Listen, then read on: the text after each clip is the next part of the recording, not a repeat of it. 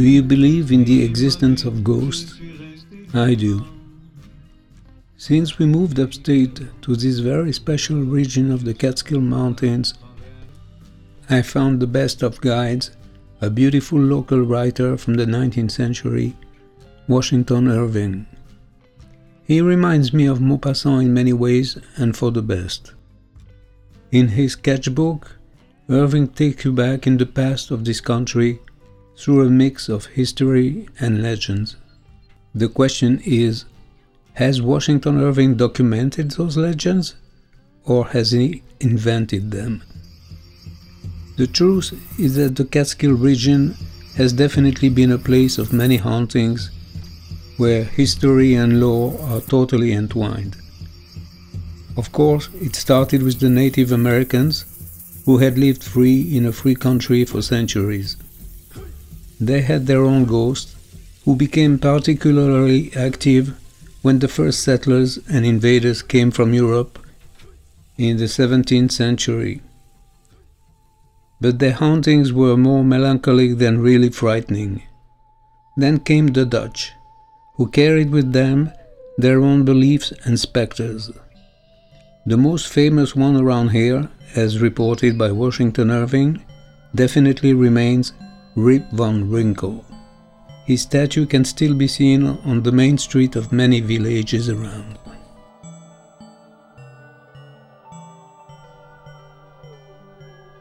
There's also a cantilever bridge named after Rip Van Winkle. It spans the river from Hudson, New York to Catskill, both towns mentioned in Irving's story. That's one of the charming things about this area. Nobody seems to make much of a distinction between fictional and non fictional historical figures. In fact, Irving's story is a fiction within a fiction. He claims that he found it among the posthumous papers of Diedrich Knickerbocker, a totally made up personage. But despite the doubled invention of both the story and its ostensible narrator, you're told that its veracity has been completely established and it is now admitted into all historical collections as a book of unquestionable authority. I guess naming a bridge after a person made up by a made up person indicates something about how much weight the imagination can bear. Socrates and Rip Van Winkle shared a few common points, among which both had a beautiful white beard and a mean wife. Socrates, with great wisdom, remained eternally grateful to his Xanthippe of a spouse who did all she could to spoil his life, but only succeeded in comforting him in his stoic general attitude. As for Van Winkle, although constantly henpecked, as Washington Irving put it, by his wife, he had less wisdom and could only find peace of mind by escaping his home and all the bad vibes and going squirrel hunting in the Catskill Mountains in the company of his dog named Wolf.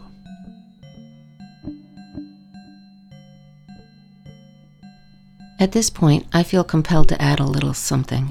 It's true that Dame Van Winkle is described variously as a henpecker, a termagant, and a virago, all terms you might quickly identify as misogynistic, but Irving does note what he calls the great error in Rip's composition, an insuperable aversion to all kinds of profitable labor. That is, he was a big old lazy bones. Apparently, that got on his wife's nerves. When she'd complain, he'd shrug his shoulders, shake his head, cast up his eyes, and say nothing. I imagine that could be a little irritating. Many years ago lived a happy wife of old Van Winkle. One day she drove poor Rip away as the little stars began to twinkle. All that he had, he had under his hat, and she was glad to see him go. So over the hills he went, her without a cent.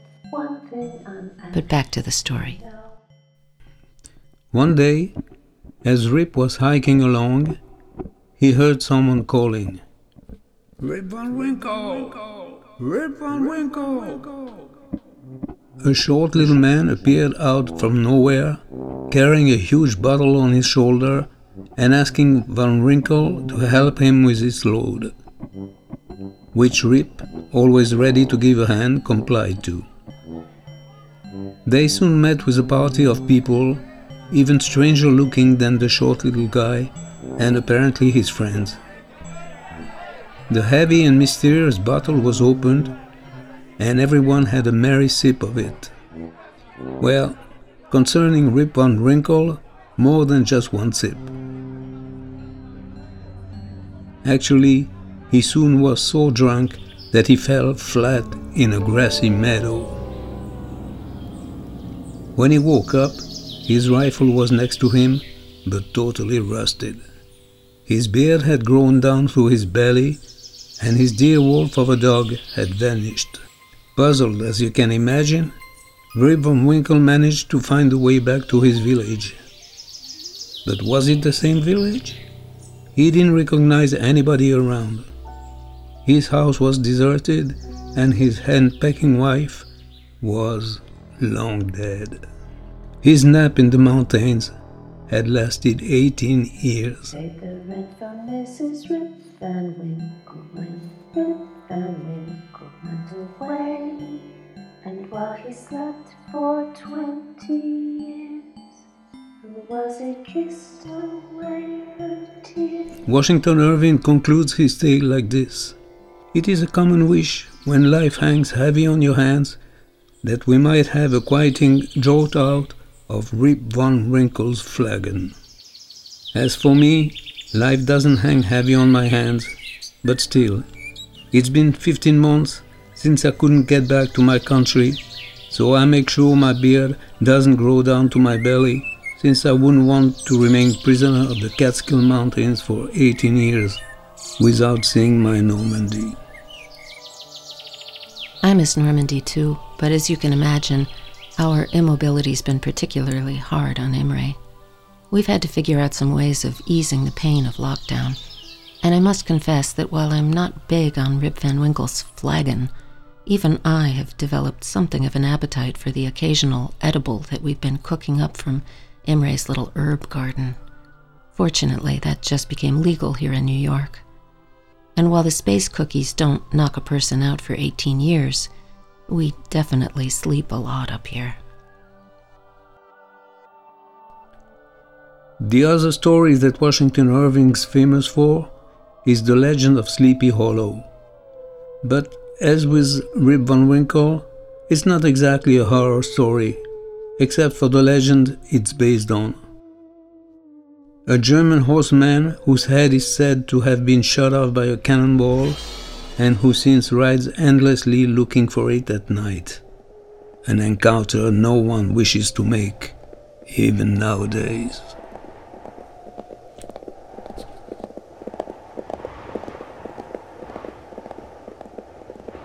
Sleepy Hollow is also very close to our house. It's located in Coxsackie, New York, just a few miles from here. That is, Irving's fictional story is firmly rooted in this very real location. But Washington Irving always mixes terror with humor, and you never really get cold sweat in reading his tales. This is not the case for other stories of the kind. For example, once upon a time, there was a real mean big man named Bullridge who took by force a young woman, Isabel, and made her his servant in every possible way. Through the thick stone wall, every night, one could hear screams and sobbing.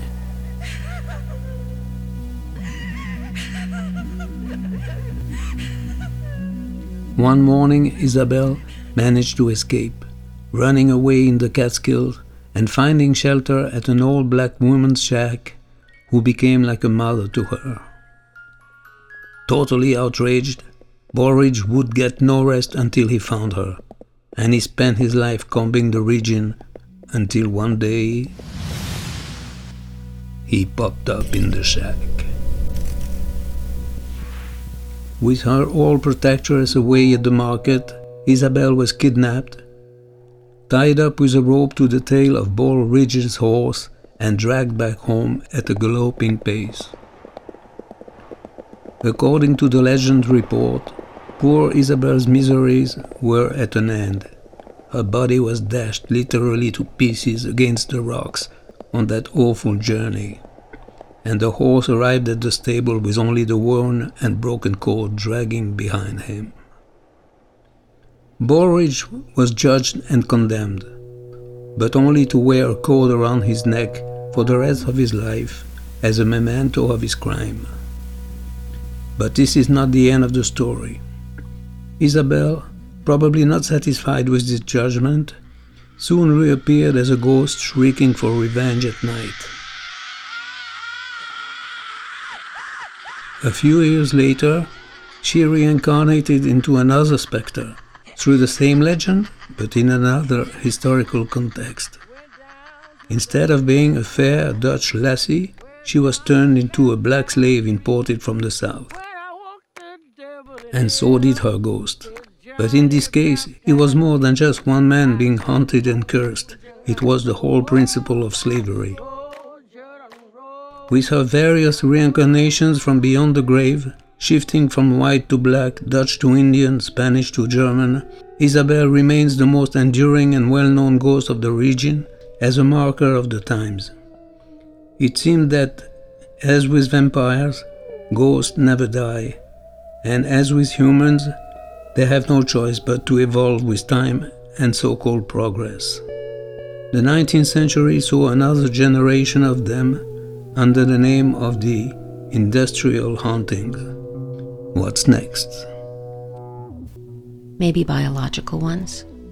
The other thing that Coxsackie, New York is famous for, besides being the real home of the headless horseman, is a virus Coxsackie virus which generally lives in the human digestive tract. There are different strains of the virus, which probably didn't originate here but was first isolated and identified in the town. One form is common among children, and it's not generally too serious, but there's another form that's rare among adults that can, on occasion, be life threatening.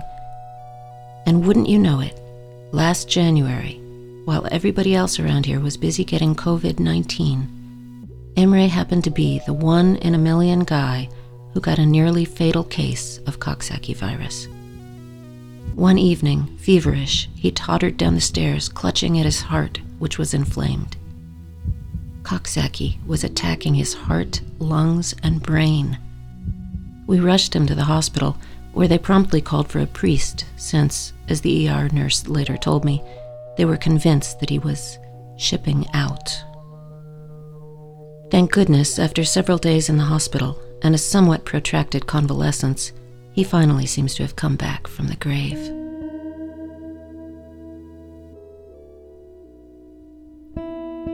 What really happened to me, I'm not sure. I could never put my hands on my blood test with the Coxsackie diagnosis. The other possibility, which actually seems the more likely to me now, is simply that I've been bewitched, possessed some sort of a test I had to go through to be admitted in the members only club of the local spirits. Barbara apparently didn't need this test. She must have been part of the club already, although she doesn't have the look of a ghost. Well, bewitched or struck by a virus, one possibility doesn't exclude the other. I went back to the Sleepy Hollow story and was struck by those lines that had escaped me at first. There was a contagion in the air that blew from that haunted region of Sleepy Hollow. It braced forth an atmosphere of dreams and fancies infecting all the land. Mm-hmm. Contagion, infection, weird terminology from Irving, who died long before the virus was born. Anyway, we enjoyed this trip to the Coxsackie village. It was on a very cold Sunday. A recent snowstorm had covered the whole country. I symbolically spat out the supposed virus on Main Street, paused for a picture before the Sleepy Hollow sign, And on the way back, we stopped by the Hudson River. It was totally frozen, so we could cross it walking from one bank to another. There was a little brass and banjo fanfare playing on the ice, as well as people sliding and enjoying here and there. This little adventure seemed to have been more effective than all my medications. It was pretty terrifying when Imre almost gave up the ghost, as they say. But now that he's back in form, I must say his proximity to spirits in the course of that adventure wasn't exactly anomalous. Sometimes you don't have to go far to encounter ghosts. They come to you in dreams. And if I didn't have a chance yet to encounter a real ghost around, many of them have come to me at night since we've been living here. Oh, All long lost friends, some that I had actually forgotten.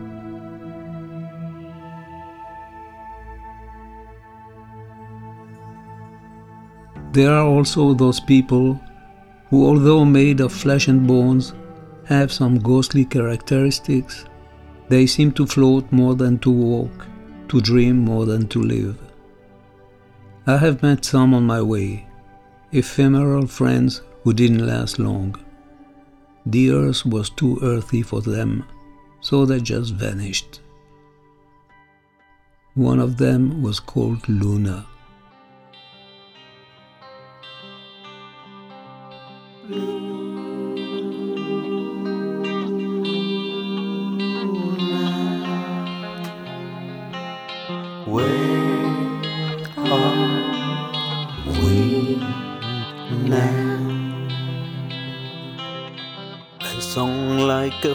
Photo in the distance. Two eyes like an echo in the silence.